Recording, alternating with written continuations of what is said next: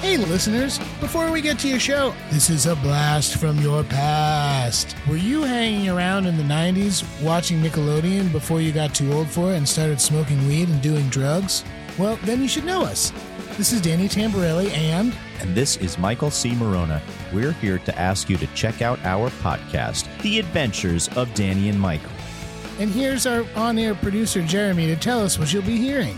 You can hear things like minisodes, full episodes, nostalgia dumps, interviews with some of today's hottest comedians. That's right, Jeremy. All of those things and more. So check us out. The Adventures of Danny and Mike on the Seltzer Kings Network.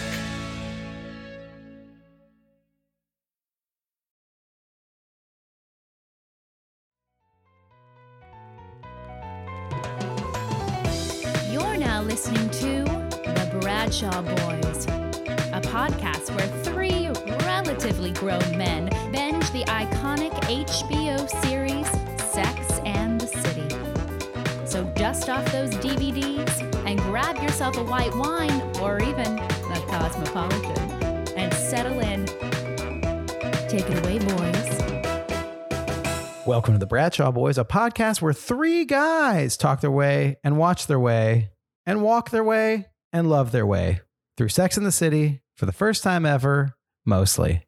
I'm Cory Cavin. I'm Kevin James Doyle.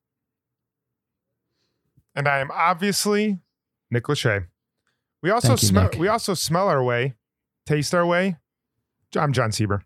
We touch our way through it sometimes. Not right now because we're recording over Zoom, but at one point we touched our way through it. Oh no. Come on, Kevin. We sneeze our way. We sneeze our way through it. Jeez Louise. That was a sneeze, not a cough, though. What's going on? It's good to see some familiar faces here. Oh man, this makes me happy. There's usually like FFs? A break. Yeah. We usually have a break between work and the podcast, but it was just like literally sent my last email, hopped on the Zoom with you. So this doesn't, in a good way, this doesn't feel like pleasure. This feels like work right now. Like this is part of the work day. This is your job now. This is your job now. Yeah. Yeah. This is our job. Where is that from? It's 1:30 in the afternoon and this is your job. Punch the time clock. Let's talk about Steve. Here we go. I would love it if our job, it was like, hey, we have an 8 a.m. call time. We're doing 6 episodes of the Bradshaw Boys today. I'd be so stoked. I would love that. It'd be great to be like, hey, we're doing from 8 to 7 today. We're gonna bang through nothing. We're gonna bang through half of season 4 again. That's what you gotta do. Yeah, nothing but Steve talk for 8 hours today. Yeah. Listen, it'd be great. Voice would be so raspy. Since I haven't really talked to either of you about it, I feel like I haven't purchased a single thing in all of quarantine besides sustenance, food. And this weekend I went a little insane and I bought a motorcycle and I feel like we should just, oh man, like I feel like now that I don't have it yet, I have to get it from New Jersey. I test rode it on Saturday, but I feel like it's like an episode of Sex and the City. Just a guy who buys a motorcycle. Which boyfriend would buy the motorcycle? Listen, the reason that we have the mostly in the title of this is that we've all, not all of us, but John and I have peeked ahead. I know of a boyfriend that has a motorcycle. Really? Yeah. I don't know. Oh, Berger. Berger does. Oh, Berger has a motorcycle. Berger's got a bike. Oh, Berger's yeah. got a bike. Oh, dude, yeah. Your burger. Taste dude. It. And dude, you're flame broiled Doyle. The burger. And I always have just some snappy, witty banter back and forth. And yeah. And whenever my ex-girlfriend leaves a message on my voicemail, I just give my cell phone the finger. Fuck you. You just give a double bird. That's actually true. I've seen it. Uh-huh. She did message me just the other day. She was like, "Do you want to get really? You want to get a quarantine coffee?" And I was like, I hadn't talked to her for like a year. I was like, "What?" I was like, "I will, but let me get my motorcycle first." Yeah, let me roll in on my steed. No, I was so Kevin and I went for a very long walk this weekend. 25,000 steps. We did a 25,000 step social distance walk down to How many miles is that? I don't know. 25,000 steps is like 7 or 8 miles. Yeah, it was a long walk. It was easily that. And we walked down to Red Hook, and we were down near the water, and I introduced Kevin to something in New York that he's never had before, and that is Steve's Key Lime Pie in Red Hook. Oh, yeah. We got a swingle. I was in Red Hook this weekend. What? I was in Red Hook, I think Saturday afternoon. He was there the same time we were there. That's crazy. And we were eating John got me some Steve's pie. I got it's Steve pie. We were eating our swingles, and the line by Steve's was pretty crowded. So we stepped towards that motorcycle repair shop that's there, who's actually owned by a friend. It's owned by a friend named Los. So shout out to Los, Carlos. And Los. I literally watched Kevin's face go from zero to motorcycle. He was just looking at this motorcycle, and it was like a really cool old Honda. And he's just like, I'm going to buy a motorcycle. I'm going to be motorcycle guy. Do you have a license? No. Have you ever ridden one? No. Not going to stop him. Very next day, bought a motorcycle. Look at that. I was impressed. Did I bring it up to you when I was there? Yeah, you said, I'm going to buy a motorcycle. That's funny because I feel like there was a point that I joked about it. And then I don't know at what point it became real, because then all of a sudden, 21 hours later, after I said that, like, I spent the whole night researching and everything, and 21 hours later, I was driving out to New Jersey with my friend to look at one with $2,000 in my pocket. Wow. Yeah, because we texted my cousin, and I was like, Kevin wants to buy a motorcycle. What should he get? That's awesome. So funny. That's amazing. And it's the exact same looking one as the one that I saw. It's an old Honda. It's a 1976 Honda. Yeah, those are great. My dad had one of those when I was a little kid. It was like a mid 70s Honda motorcycle. Yeah, we're gonna go. We have to look at any scene that Berger has with the motorcycle, and I'll reenact it. Dude, we're gonna be in the Hamptons this summer. That's where you first see his motorcycle. We'll call Dan Clay. I'll do my best Carrie Bradshaw impression, and we can recreate a scene from that episode. That is so going to happen. Yeah, absolutely. Yeah. Hey, wait. Do you guys hear? I wonder if you can hear. It's 7:00. Oh, it's happening. I've been hearing it. Yeah. If you might've been hearing it on the podcast, but it's the 7 PM chimes. I've been hearing it. They started at 6:59 in Carroll Gardens today. They went a little bit early cause they were so excited. I'll clap for the let's clap it up. Medical workers. Clap it up right now. Hey, if you're listening, clap it up. Stop what you're doing. If you're shout out. Yeah, right here. Shout out to the medical professionals. Shout out to Meg Daly. Shout out to Meg Daly. This one's for you. Yeah. Thank you for what you do. Kevin, you got a little active on the Instagram today, and some new things have developed, some new nicknames. Well, some good conversations were had, and I'd love to chat about that a little bit before we watch our episode. Well, I think it happened because Corey and I were texting with one of our close friends, Megan the Doddler, and we were making some jokes. And then I called Corey Cold Brew. You called yourself Cold Brew Poppy, right? I don't think I've ever called myself that. Oh, okay. Well, I called you. Maybe I did. I'm not sure. I called you Cold Brew Poppy, which just for those of you that are listening, as soon as you step foot into Corey's home, he goes, "Welcome to Cold Brew Poppies." Yeah, that's true. There is a neon sign that says that when you walk in, it turns on and you hear it like the beginning of like a video game. It's like, and you just hear the neon sign, and then a bunch of tiki music starts. Yeah. Well, yeah, nothing but a shirt, a long beach coverall that just says Cold Brew Poppies. And like if you go to Costa Rica and they make coffee out of it's like a sock, it's like a Porver sock. All I'm wearing from the waist down is just a cold brew sock as like a banana hammock bikini. That's all I've got on. Like the Red Hot Chili Peppers at the 1995 Woodstock. 100%. Yeah. Well, I was just like, I hadn't posted much the past week. Cause you're busy buying a motorcycle. I was busy buying a motorcycle. You're busy going full Berger. Yeah. Writing a novel, flicking off your phone. Got some Post-it notes that I picked up my Pulitzer. And then I put one about the episode with Tony Hale that came out. And then I was like, I just need to throw up like, need to throw up one. And someone asked us kind of who our favorite character is so far, if we're still like Steve heads, because there's an article in Vogue that said Steve's the only marryable character. And I was like, I think we're like pretty hardcore into Harry right now, and we're all in agreement. And I said I was in like a weird mood. I was in like a goofy mood, and I made some Hebrew joke, and then I called him the cream cheese Poppy, which, and I was just like, that's it. That's his new name. Absolutely. You know, John, do you know what that's from? Corey knows what it's from. It's because Drake. This is champagne Poppy. Champagne Drake is champagne Poppy. Cream cheese Poppy. Evan Handler. He's there. And so I feel like we should make some merch. Cream cheese Poppy merch with like a little crown to the side, kind of like the Notorious B.I.G. We should do for quarantine. We should make face masks, Bradshaw Boys face masks that are cream cheese Poppy, but on the side of the side of your face, there's just a little daub of cream cheese.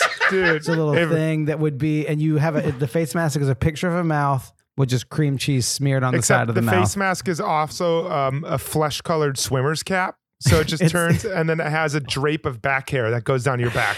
It's basically like you're wearing a full cape that starts at your chin, wraps over your head, and goes down your back. And it's just called a cream cheese Poppy. I love it. It's like when a little kid puts on a hooded sweatshirt, but he like puts the hood over his face and then doesn't put his arms through it, and just wears it like a cape. It's absolutely, we have to 100%. Do that. Yeah. Super into that. And we should do like a rematch of Just Hold On, We're Going Home, the Drake song. But it's just like, I've got some cheese on you. It's right beside my mouth. I'm not gonna wipe it off. I don't know. We got to work on that. Corey, you're better at musical parodies. I'll have to get in on that. Corey's more fully trained in improv. I'm more of a stand-up philosophical. You know, really, I can't think. Yeah, that's me improvising right there. You Corey's just got to give me Poppy. You know, he's the Cold Brew Poppy. You just got to give me. Listen, you just got to give me a suggestion, and then I got to get real wacky in front of an audience. That's what I got to do. Corey has Converse All Stars on right now. Yeah, I have. I 100% have on an untucked button-up Oxford and a tie that's just barely loosened right here, and bootcut jeans and Converse on. Totally. Let's do some improv right now. Hold on. Okay. Let's get a suggestion. Go ahead. Can we get a suggestion of just a character from Sex and the City? Anyone at all? Sure. Ooh, anyone at all? Ooh. Yes. Ooh, you. Yes. Yeah, you, sir. I would like to suggest Shmuel. Shmuel. That's great. Okay. All right. Cool. Here we go. Hey. It's great to be at this art gallery. Oh, thank you for coming to this art gallery. Nice. That's great. Do you know what's worse than watching your friend's improv team? What's that? Watching your friend's improv over Zoom. Yeah. I'm just agreed. Yes. And yes. Now here's the funny thing about that. I wasn't Shmuel. You were Dracula. I was Dracula. No, you were 100%. More old school. You were Nosferatu, I think. Oh, that's true. Yeah. I think but would you say that he's our number one right now, Harry? Harry G? Yeah, I would think so. Yeah, totally. Yeah. I don't know if Smith Jared's going to overtake him for me, because guys have a thing. Girls have never expressed it, but they have a thing with their own gender. But it's like, there's no way that no matter how nice Smith Jared's going to be, I'm like, I don't know, you're too good looking for me to totally love you. Yeah, there's a little bit of. I think you need like a way in with people to like relate. And there's kind of a deal where I'm like, I feel like maybe you could relate. I mean, John, like you've been more of a gym dude than Kevin and I. Maybe you could relate with Smith Jared about, you know, his workout reg or something like that. But my body certainly looks a lot like Smith Jared's. It's true. It's very, very similar. You should see me in some tighty whities. I have a rippling six pack. For those of you who aren't watching the Zoom right now and you're just listening to this as a podcast, John is ripped. I'm completely topless with cooking oil all dripping down my body. Yep, it's great. And he's he's sitting on his chair the same way that one sex position, the power drill. He's sitting. The Texas he's oil sitting drill? Like Texas oil drill. Yeah. Hey. All right. We also said if someone had ever did that, that position to write in, no one wrote in because no one did it. Wrote in. No one wrote in because no one's done it. Or dude, Daniel Day-Lewis doesn't listen. That's why. I'm an oil man. We need to do a Smith Jarrett DDL mix up there. Oh my gosh. What episode are we watching today? We're on season 6, episode 4. The end is nigh. I know. Season 6, episode 4. Pick a little, talk a little. You guys said that you know what this is a reference to. Yeah, it's a song. What is it? It's a song from Music Man. What is it? Is it go by the same name? Pick a little, talk a little. Right? Pick a little, talk a little. It's a song from Music Man. Pick a little and talk a little. I want to pick. I want to talk. Let's each do a little.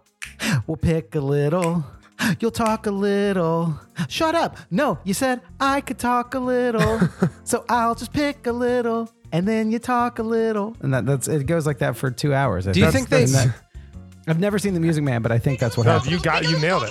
I nailed it. Talk a lot, pick a little more. Pick a little, talk a little. Pick a little, talk a little. Tick, tick, tick. Talk a lot, pick a little more. Pick a little, talk a little. Pick a little, talk a little. Tick, tick, tick. Pick a little more. Bro, you were close. Can't say I was very far off. Yeah. All right, let's watch the episode, and we'll come back and we'll talk a little. We'll chat a little. All right. Pick a little. We'll watch a little, chat a little. Bye. Episode 78. Pick a little, talk a little. Carrie feels bad for criticizing a minor point in Berger's book. When Berger teaches Miranda how to tell that a guy is just not that into her, she feels the need to spread the word to other women. Charlotte cooks her first Shabbat dinner for Harry. Samantha and Smith Jared act out all their sexual fantasies. And now, back to the boys. Iconic episode. Oh man, super iconic episode. Yeah, so much. Very iconic episode. So much to talk about. Not only, there was a lot of storylines, but there was even 2 or 3 different GIFs or big time pictures like that I've seen on Instagram that I'm like, oh. Yeah. Just we'll get into it, but just the picture of Miranda, the one of her like leaning in is when she's saying he's just not that into you. And I saw that all the time without even seeing what she was saying. Dude, that was such a perfect, when you were watching that, I was like, I wonder how the women are going to respond. I wonder if it's going to be like a moment of enlightenment for them. And I love immediately as she turned around, they're just like, you bitch. And I'm like, yeah, that's my New York. There we go. Yeah. There we go. Completely. Fuck you. That was great. Fuck you. All right, John, why don't you break it fucking down for us, bro? All right. We'll get into opinions later. We'll stick with the facts. Stop editorializing, man. Just give us the plot. I'm sorry, man. Hey, ticker tape. Here we come. Pick a little, talk a little. This episode was about nitpicking. Specifically, Carrie said, when does criticism that's constructive become destructive? Are there times when ladies should just shut the fuck up? Perfect episode for 3 men to talk about. All right, yeah. Perfect. The answer is yes. Hey, go ahead and review us on iTunes. and we're here with our guest, Bill Burr. Samantha's storyline was Jerry Jarrett's fantasy relationship. She had no interest in learning anything about him. She just was involved in his fantasy world. Miranda's relationship is her hearing the advice, he's just not that into you, and really processing that and becoming the he's just not that into you prophet and spreading the love of it around the city. And then, of course, it backfires when the guy that is into her just has diarrhea. We have Samantha or Charlotte's storyline. She is preparing for the first Shabbos, and she is assuming that they're going to get married and really rides Harry to set a wedding date. And heartbreaking outcome as she says, do you know what people think out there? Do you know what they think when they see us together? And he says, I know what people think, but I didn't know you thought it too. And gets out of there, goes and watches the Mets. And lastly, Carrie nitpicks Berger's book, specifically about how inaccurate it is that a woman would wear scrunchie in New York. Not in 2019. Scrunchies made a comeback. Holy cow. Yeah. And he kind of shuts down and emotionally has difficulty dealing with the fact that his book is a big fat fucking failure. And lots to unpack in this episode. Specifically, are there times when ladies should just shut the fuck up? As Carrie asks. Kevin, why don't you go ahead and step on this landmine? Go for it, Kevin.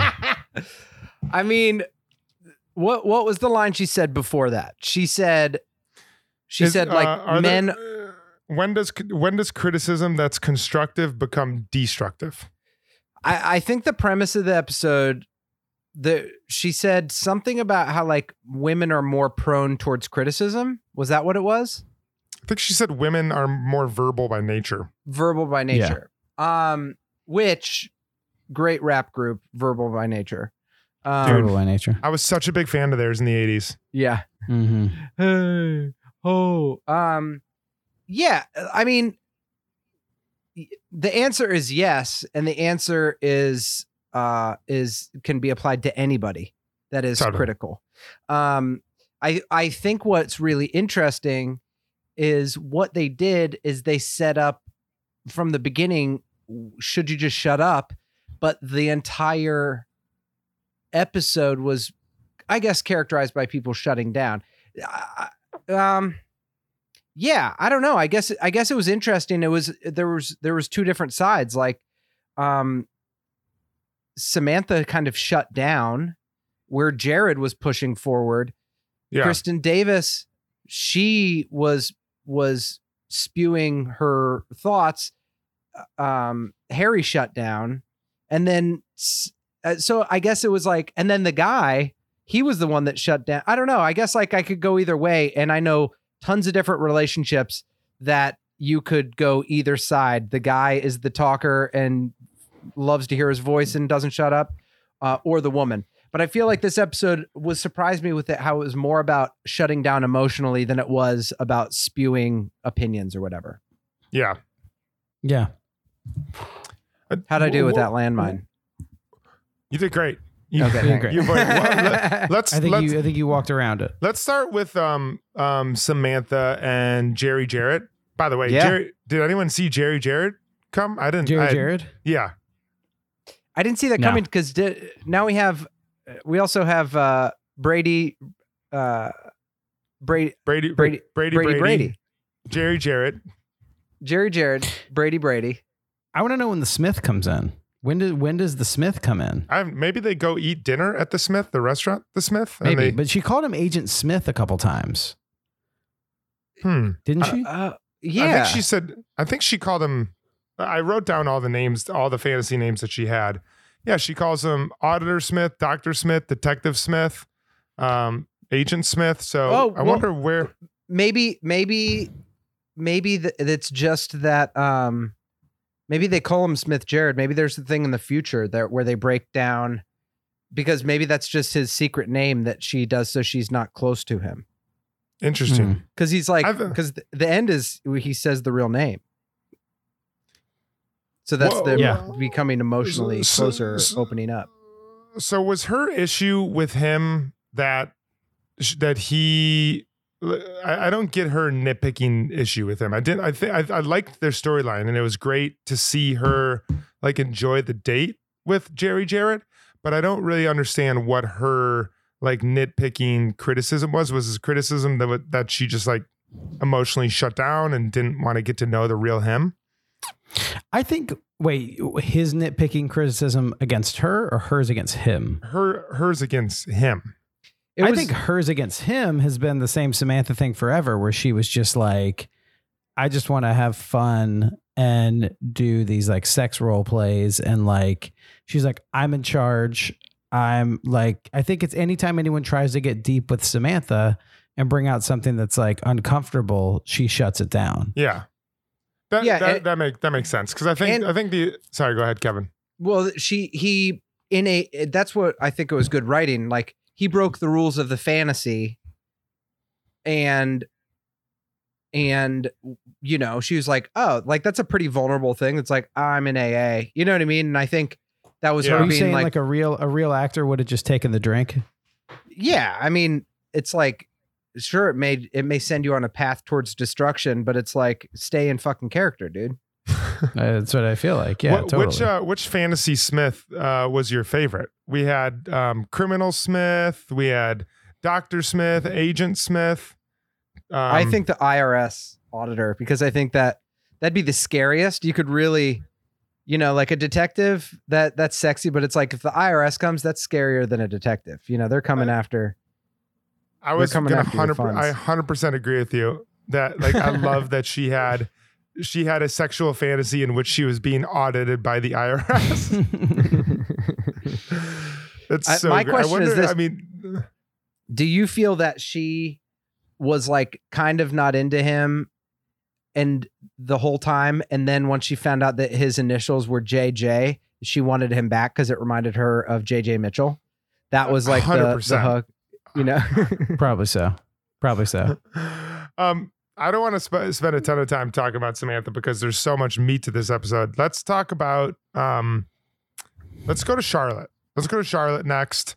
And her story with Harry, getting Shabbos ready. And then him wanting to just watch some Mets instead of this serious ritual. Yeah. Okay. So Charlotte, first of all, iconic scene. She's at Zabar's shopping for Shabbos. She's with Carrie. That's where the gif comes up, Kevin, that you were saying, where Carrie does the wink. Yeah. Because like Charlotte's like, I said lean brisket. Yeah. And Carrie gives that like winking thing, which is like a huge, and it's like a reaction gif on like every single like texting app and everything like that.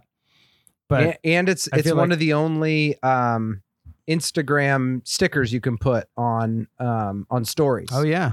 Yeah, that's true. Yeah. But Charlotte really leaning into being Jewish now and cooking a full Shabbos dinner, which I also love that they kind of hint at Harry not really like being very supportive of this, but also that he probably only did this like when he was 11 years old and he doesn't do this at all anymore. Yeah, dude, it's just such a, based on the Jewish friends that I have, it's such a good representation of Jewishness, of like completely. The cultural Jewishness that's taken so seriously. And then also just like, I can't, it's Saturday. I think this one's like a little bit on Harry, to be honest. Like what Charlotte, I know she's super gung-ho. I know she is like a steamroller with what she like setting her laser focus on something and then just like putting that in her mind and pursuing that. Like she's like, I'm going to be a Jewish housewife. That's what I'm going to do. And she's like an unstoppable force. Mm-hmm. But if Harry can't even like, I feel like he should have interjected at some point and made sure they were on the same level before she committed to doing something as serious as what she decided to do. Like just buying a ring and not talking about it is that is kind of, I related to her a little bit there. I mean, granted, she shouldn't have said like, do you know how ridiculous we look when we're in public? I think that was like a below the belt shot, but I think he could have been more communicative. Oh my gosh. I just realized what that meant. Yeah. Wow. What does she mean by do you know how ridiculous you look when we're in public? She's way like, more attractive than him. You're like an ugly bald dude and I'm a beautiful woman. Like I'm a catch. I didn't catch that either. Yeah, and that's why he's like, I know everyone is thinking that. I just didn't think you did. So like that was definitely like, catch that. Give him some ketchup for those harsh browns. But like I still think he should have interjected a little bit earlier and been like, yo, we might not be on the same place, so you might want to pump the brakes in this whole becoming a Jew thing. Right, but it's weird because it seems like they were in the same place because he bought a ring. So it seems like a communication issue then because he says, And to think, I bought a ring, right? Didn't he say that? Yeah. So it sounds like they, because like, okay, John, you're the only one of us that is married. Kevin, you were engaged once. Jewish. And like, we've talked about that, and you have been Jewish. But like, it seems like most people that I know that are married, there's like a conversation about like, do we want to do this? What if we bought a ring? Like, you're going to be surprised when it happens, but like, are we on the same page with this? And this seems like he just went for it. So it seems like they were on the same page of like, about being excited about it. They just weren't communicating that it was maybe going to happen or something. Yeah. And then if you're on that same page, that is to take that low shot that she did, that you just told us what that meant. Like, that's kind of a thing where you're like, whoa. What are your priorities in this relationship? Yeah. That is rough. I have some very strong thoughts about engagements, and I hope I don't paint myself in a bad light, but I don't think engagement should ever be that big of a surprise. Like, I think you should be communicating enough with the person where you are on the same page about this major life thing. Like, yeah. The people that I've talked to that are in really healthy, great relationships, everyone's been like, yeah, asking someone to marry them was one of the easiest decisions they've ever made. It wasn't like a nerve-wracking thing. It wasn't like, I wonder what they're going to say. If there's doubt as to what the person is going to say, that's probably a red flag that you shouldn't be getting engaged. Like, you should know 100% the outcome of what that is going to be, because you've talked about it and communicated about it. I don't know. That's just my thought. I don't know exactly. I think it's like a thing in our younger, like the younger I was, the more I was under the impression that it's more romantic if there's a surprise element to it. And now the older I am, the more I'm just like, that's insane. I don't even know necessarily where that comes from besides like, dude, besides marketing. Seeing it on the Jumbotrons, man. Yeah. And just being like, this is awesome. Well, and there is like an element of surprise in the actual act sometimes. Like, there was was there an element of surprise in your engagement, John? Totally. Like we had talked about it. We had looked at rings together, because another reason why is like the ring was a decent sized investment. And I had like asked her friends who had asked her, and I was on the complete wrong path as to what she wanted. If I would have listened to like what her friends thought she wanted and like bought a ring like that, it would have not been anything like what she actually wanted. We found out what she wanted when we went and we looked on rings and tried them on and was like, oh, this is the style that you want. And so what season of the year did you get engaged? It was in the fall. Okay. Yeah. And then you got married, what, 2 years later? We were engaged for 2 years. Yeah. Yeah. I definitely think it's a communication thing.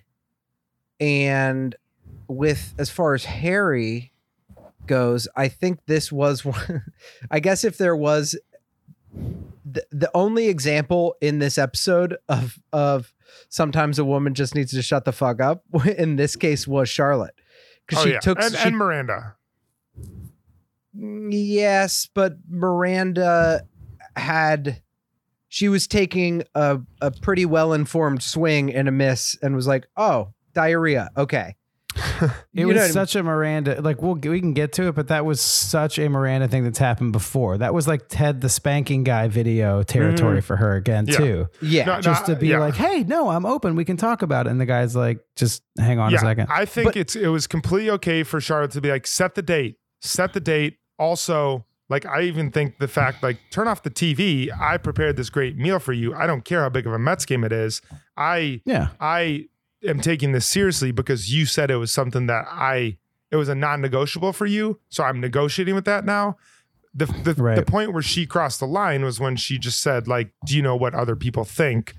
You know, the thing that sucks about that too is, you know, when you like, you spend a lot of time, like, being careful, like really she knows that's a positive. She's like, I am attracted to him. This is the best sex of my life. There is all of these positive elements where he's the cream cheese poppy. He's a cream cheese poppy. I mean, he's just put some scallions on my everything. The cream cheese poppy is here. But when you say something like that, it doesn't matter. Like, it's going to take a lot of time to repair the fact that that came out of her mouth in a way that, like, when they're, let's say the series is over and like in 10 years or something like that, like he has a surgery or something, or they're not sleeping together or like something like that, actually could be that little tear that like they continue to have to be like, you don't even think I'm attractive, you know, like, Oh yeah. And that's what is really, that's what's really sad. And even if she wouldn't have said that, she still was in a way that it was like, you know, if you phrase this a little different, if you come at it with like a little different angle, you're going to be able to have that cool conversation that it's like, babe, I got a ring. I just really like baseball. But instead it was like that aggressive. Yeah. I don't know. She but, just but said, I think the reason that it hurts so much is because, and this is incredibly relevant in today's day and age, is that when someone says something out of anger that's hurtful, it's usually not just them slipping up and saying something on accident. It usually has to do with how they feel. Cory just sneezed. It has to do with how they actually feel, and that is like how their true feelings are bubbling out in that moment. Why did you say in this time? Why is it more relevant now than in other times? Well, yesterday, or 2 days ago, the event that happened in Central Park where the woman, you know, was with her dog and the guy was bird watching. She said those racist things, and her apology was, that was an accident. I'm so like, I didn't mean them. And I think the conversation should be, yes, you did mean them, because yes, that's how you feel. And instead of saying just like, I'm sorry, it was an accident, be like, the ugly truth is that I do harbor those feelings, and I do have those feelings, and I want to figure out how to repair those. The ugly truth, Mel Gibson, is that you've hated Jewish people for a long time. You just yeah. Ugly truth, Charlotte, is that you do think you're more attractive than Harry, and you though it's great sex, you are still, you think about that, and let's break that down. But so what? I mean, we know what happens eventually, but we don't know how they get there. But what do you do if you are Charlotte? Do you just have to deal with the fact that you're like, I do think that, and now I need to figure out why I like this person, or if I even do like this person, or is it just that I just want to get married? Like, I guess, do you have to just sit with your feelings then? I think the thing I find interesting about that, Cory, is that that based on what she said, I think it goes down to the actual insecurity that someone like Charlotte could have, which is, how do we look to other people? It's not enough that you're in love with this person. It's not enough that they fuck you perfectly. It's not enough that he is caring and considerate and fights for you, got your part, like all of these things. And then what comes out is like, how do we look? That's kind of crazy, because that's her insecurity, and that is her. That's what she's based a lot of her identity and her life on, and it has nothing to do with Harry. Mm-hmm. Yeah, I also think the very important takeaway from this is, you should never change a significant portion of yourself for anyone else. I think the fact that she did this she became Jewish for him is going to cause tension in the relationship. If she did it for herself, that's a different story, but she so clearly did this for him. And we've seen that. We've seen that being a bit of a problem with, like, Carrie stop quitting smoking for Aiden. Now Charlotte doing this for Harry. Like, if you're going to change, like, never change something about yourself for someone else. That's true. And then if you do, there's just a certain, it's kind of good they had this blow up now. We're within we know the ending, I guess, so it's different, but it's like, it's good they had this blow up now, because now she has an opportunity to do this for herself. Now she has an opportunity to choose that person, rather than be like, hold that over his head, the you know, Jewish thing his whole life, he has an opportunity to be like, he has an opportunity to next episode just come in with like the thickest plugs of all time and just like have just full. You know, there's a part of me that could relate to Harry. Don't think that every time Katie and I step outside of this house, I'm not imagining people. You know, I look like Sasquatch. I get it. I'm like some 7 foot tall hairy monster walking around with some pretty lady. Like, I know what people are thinking. Luckily, she doesn't remind me of that. Also, Katie got super into World of Warcraft for you. She changed her character avatar. She was like not into it at all. She totally flipped her life around. I have a joke when I joke about that the Moroccan lady I went on the date with on the sidewalk in the West Village. I had a joke where all the people would walk by and they would like look at her and look at me and they're like, what fucking app did that dude just invent? But it was like, I wish I could take pictures of the people as they walk by, just being the quick, like, okay, what's going on here? This is when you went out with a literal Moroccan princess, right? Yeah. Yeah. I bet that they were just like, it's really nice that this lady went out with her landlord's son for dinner. Like, she's trying to get some sort of clause in her lease. My favorite joke of yours from that entire date is when you were talking about you never really understand how flimsy your Chase card is until it's sitting underneath a Visa black card. Yeah. How royal blue. Yeah. I think that I'm excited for them. This is the first crack in their armor. Any good relationship has to weather a storm, and this is their first opportunity to weather that together and to choose one another rather than just be like, he was my lawyer and like then we fucked and then it was this and then and now we're married. Like, this is their first chance to be like, all right, life isn't easy. Yeah. And do we love one another?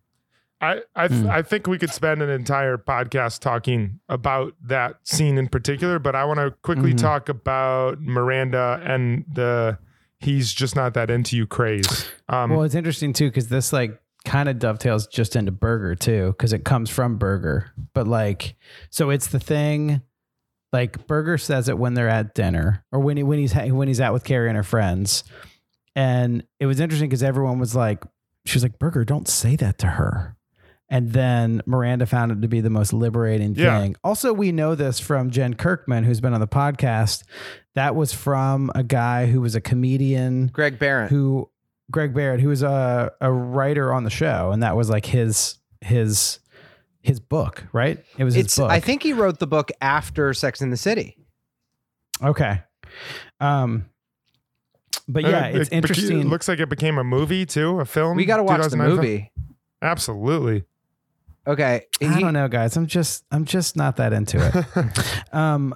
But it's, yeah. Okay. So Miranda latches onto it. I think it's such an interesting Miranda thing where I don't know if it shows her, like her as an intellectual or like something that like gets into her brain or something, but she finds that to be the most like liberating thing. Yeah. Like she's like, oh, this is great. That's amazing. Cool. Now I'm free of this. I can go to the next person. And like, it's interesting because it's almost like an ego release. And she's like, cool. It's not about me. Great.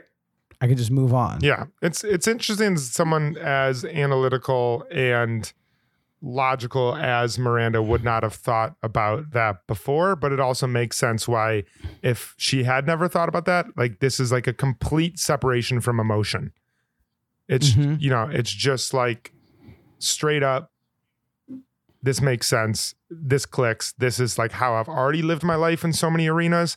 And now I can apply it to relationships too. And that's going to save me a lot of time and emotional investment. Totally. One of the things that was striking about when they said it is realizing that started there and to realize like the water cooler conversations that must've sparked, because it still rings so true. It rings more true now than ever when people like, but everything's always the same. Nothing new under the sun. It's from the Bible. Read it. It's Old Testament. Harry gets it. So, but he's just not that into still rings like such like a thing. Like when people are on Tinder or online dating or first date or this of being like, I don't know, like we were vibing for a day and like we had this really cool chat and he set it up and then he's rescheduled. Like it's he's not that into you. Done. I think about it with girls all the time that I'm just like, anytime you like get your hook, like it just becomes so obvious when you just play by those rules And usually I think people maybe now are a little more trained in a good way, but also because people are flakier than ever at just being like, hey, what's the deal with this? Rather than, I think people are more trained to know he's just not that into you, that spirit of that, and throw it out and see where it goes and then move on to the next thing. Yeah. Is it, has that like that, I guess, so for lack of better words, barometer of like how a person is into another person been changed, do you think, since the advent of online dating? Or I feel like it's probably I don't know if gotten worse is the right way to say it, but like, I think I was talking to some girl and she was saying, I was talking to a really good friend of mine who had just started online dating, like way later, like she was like, had never done it when it came out. And she was like, okay, cool, I'm going to do it now. And it was way after it started. And she was like, my view of it for guys is that it's just, it's endless prospects. So people are more disposable with it. You could just go through and swipe. And I will say, like, in a city like New York, I think that they say that there's more women than men here. I think that was at least a statistic a while ago. Yeah, I think it's true. But I think that it's probably online dating has made it like feel more disposable. Cause you can, I mean, there were like articles about that when Twitter came out, where they were just like, I mean, not Twitter, when Tinder came out, that it was just like, oh yeah, like no one really has to commit, you know? And now there's actually, it's kind of like adjusted in a good way to be like, there's places you can go that you can commit. You know, like if you're on Match.com, you're not just like, I don't know, I'm just like trying to like, you want to hook up? Like there now are different places that's the same as different bars of like, this that's bar so is where interesting. You know what part of that is though? It's because you have to pay for those other services too. Yeah, that is so like Match. Interesting. I don't think I don't know if there's a free version of Match. I don't know. I think you pay for all of them. There's literally like tiers, like Match.com is like, I want to settle down, and then eHarmony, like you have to, I mean, like they've had some flack in the past, but like you have to take this big questionnaire and then you have to pay for it. They dipped down real hard when Tinder came out. And then there was like, and then now people kind of know like the lowest barrier of entry is something like Tinder, and they're trying to fix that. They have that in certain ways, but like Hinge, when Hinge got really big, their whole thing was like the app that's meant to be deleted, and they would brag. And then there was other ones that were like Tinder ads that you could tell were just like want to have some fun, like try it out. It was, they were already marketing towards like, as long as we have users, here's where you just meet randos and have fun. Here's where it's like, put some fucking work in. And they would brag about their users. Like our users get into relationships, you know? Yeah. That's very interesting. I never thought about that. Yeah. John, get on an app. Just get on an app and try it out. Hey, Katie, I'm going to hop on some dating apps. Is that cool? Nope. Looking for a third? No, I'll be your third. Let's talk about Hurricane Pandora. Hurricane Pandora.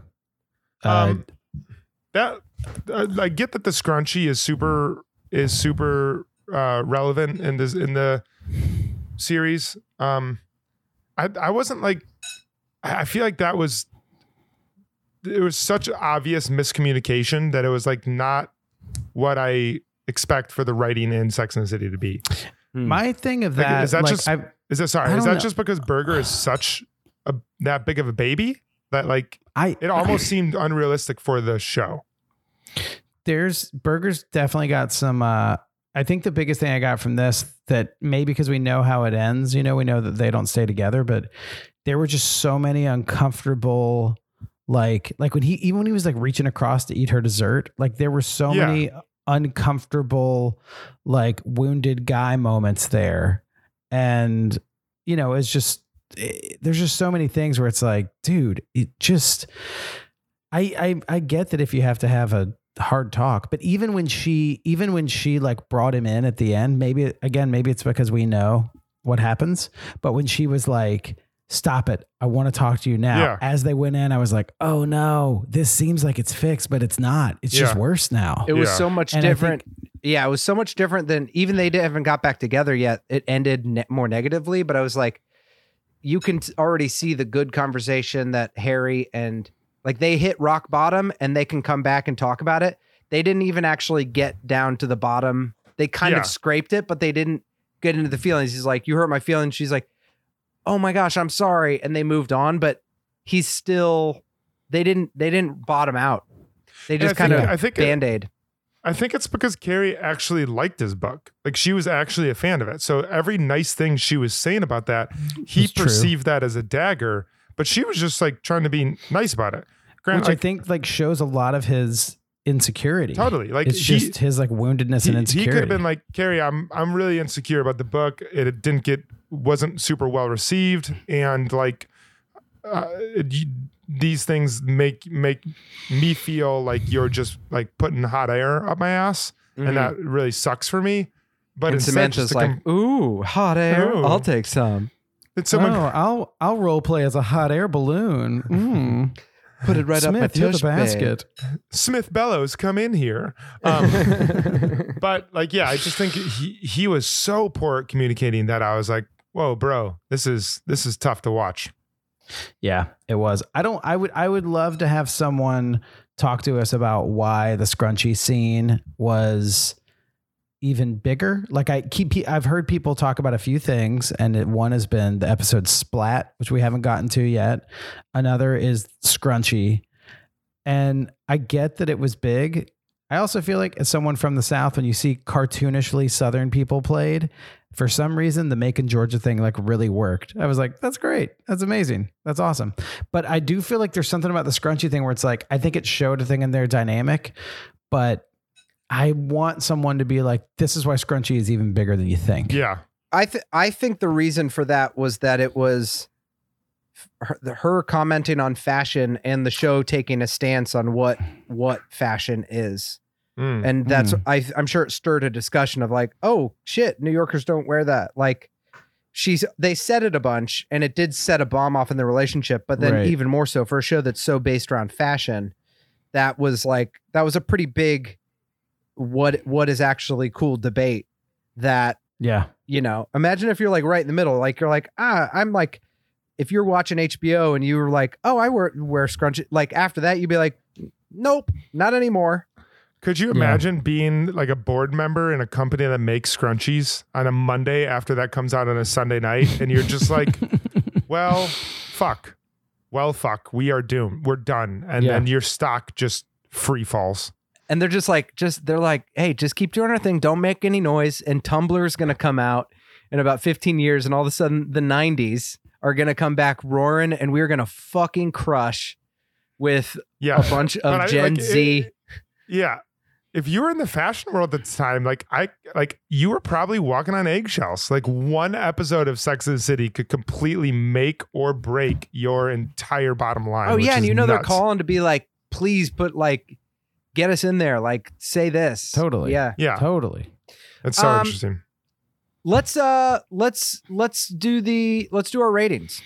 Okay, let's do it. I got mine. Count us down, Kev. 2, 1, 4.5. Was that the first time we ever? I said 4.5. I said 4.5. Oh my gosh, we did it. We did it. That's amazing. Hands down, 4.5. Such a great episode. I loved all of it. I could have used a little bit more Samantha storyline, although it was great to see her with Jerry Jared. Loved Miranda, like the way the whole episode tied together. The Charlotte Harry scene was emotional. Seeing Berger act like a real bitch dog, like just love that episode. I would end this call and rewatch it again right now. Yeah, it was a great episode. 4.5 all the way. Samantha could have seen a little more, but also I feel like they got into some great territory with it. And we got some great New York shout outs. We got Zabar's, we got the Mets, and just good setup for things that are going to continue on. Super strong all the way around. And Kevin, Miranda was at the Indian restaurants with her dude getting diarrhea right around the corner from the bar we used to host our stand-up show at. Oh yeah. They were on 6th and First, right by Three of Cups. Oh my gosh. What do you Bombay Rose? You guys go upper right, right? Is that the? I think it's upper right. I went to the wrong one time. If you ever come to New York, there's 4 Indian restaurants, and they try to get you in, and there's like 1 or 2 of them that are good, and the other ones aren't. I think upper right is the way to go. I think it's upper right. Yeah. Kev? Yeah, I was 4 or 5. I felt like we've said it before, but that was just like 4 executions of a theme. I think it like legitimately had. You know, sometimes like something seems like authentically edgy and some I was like, even for Sex in the City, this like has some like edginess to the story of like, he's just not that into you. And like, should you shut the fuck up? Like there's these certain things that I'm like, man, this is really, I feel like this could cause a lively discussion if it came out right now. And in such a good way, and not a way that's like, it was controversial. Like in a way that was like, these are really great discussions to have. Great acting all around. I feel like Kristen Davis's acting has just gotten exponentially better. And I think part of that is from her just being in a good storyline and being in love and having like higher stakes than some of her other storylines. Mm-hmm. So I thought she did some great acting. And then I can totally see what people were saying. Like I'm not full on fuck burger train, but I can totally see where it was just like watching him take stabs into that cake. I was just like, oh, bro. Yeah. Bro. That looked like a delicious dessert too. Yeah. Like you can't be upset eating that delicious dessert. Yeah. Out of a nice, probably hot ramekin. Yeah. Yeah. Yeah. Also him, doing a harsh exact thing that he pointed out earlier. Like he staked it out to be like, to show her like, I'm just not that into you right now Yes, that was like kind of a low blow. So I just thought it was a freaking great episode. Loved it. Enjoyed it. It was a 4.5 easy. Amazing. Well, thank you everyone for tuning in. If you haven't already, please toss us a comment and a rating on iTunes. We always love getting those. Follow us on Instagram. Kevin throws up some really great stories to interact with and polls and whatnot. He does a good job. Kevin, you do a really good job on the Instagram. Dude, thank you. It's everyone that talks to us on that. Thank you. It's so great. Also, Kate Wright is our most recent review. I don't know if I've said this before, but she just said we got ourselves a little sign off from Kate Wright on the review. What is it? Let's use it tonight. Use it. Take us home, Kevin. She said perfect community, blah, blah, blah. She said, PS, just throwing it out there, but later taters could be a good sign off now that you've officially met the Tate man. Oh, I love that. Kate Wright. Hey, I want to say thank you for the 5 Cosmo review from Kate Wright, and to all of you other listeners out there. Later, taters. Later, taters. Later, taters. The Bradshaw Boys stars Cory Cavin, John Sieber, and Kevin James Doyle. The show is produced by Jeremy L. Balin. For more information on the guys, check out their website at BradshawBoys.com, on social media at The Bradshaw Boys, and if you see them in the street, tip your glass. Thanks for listening.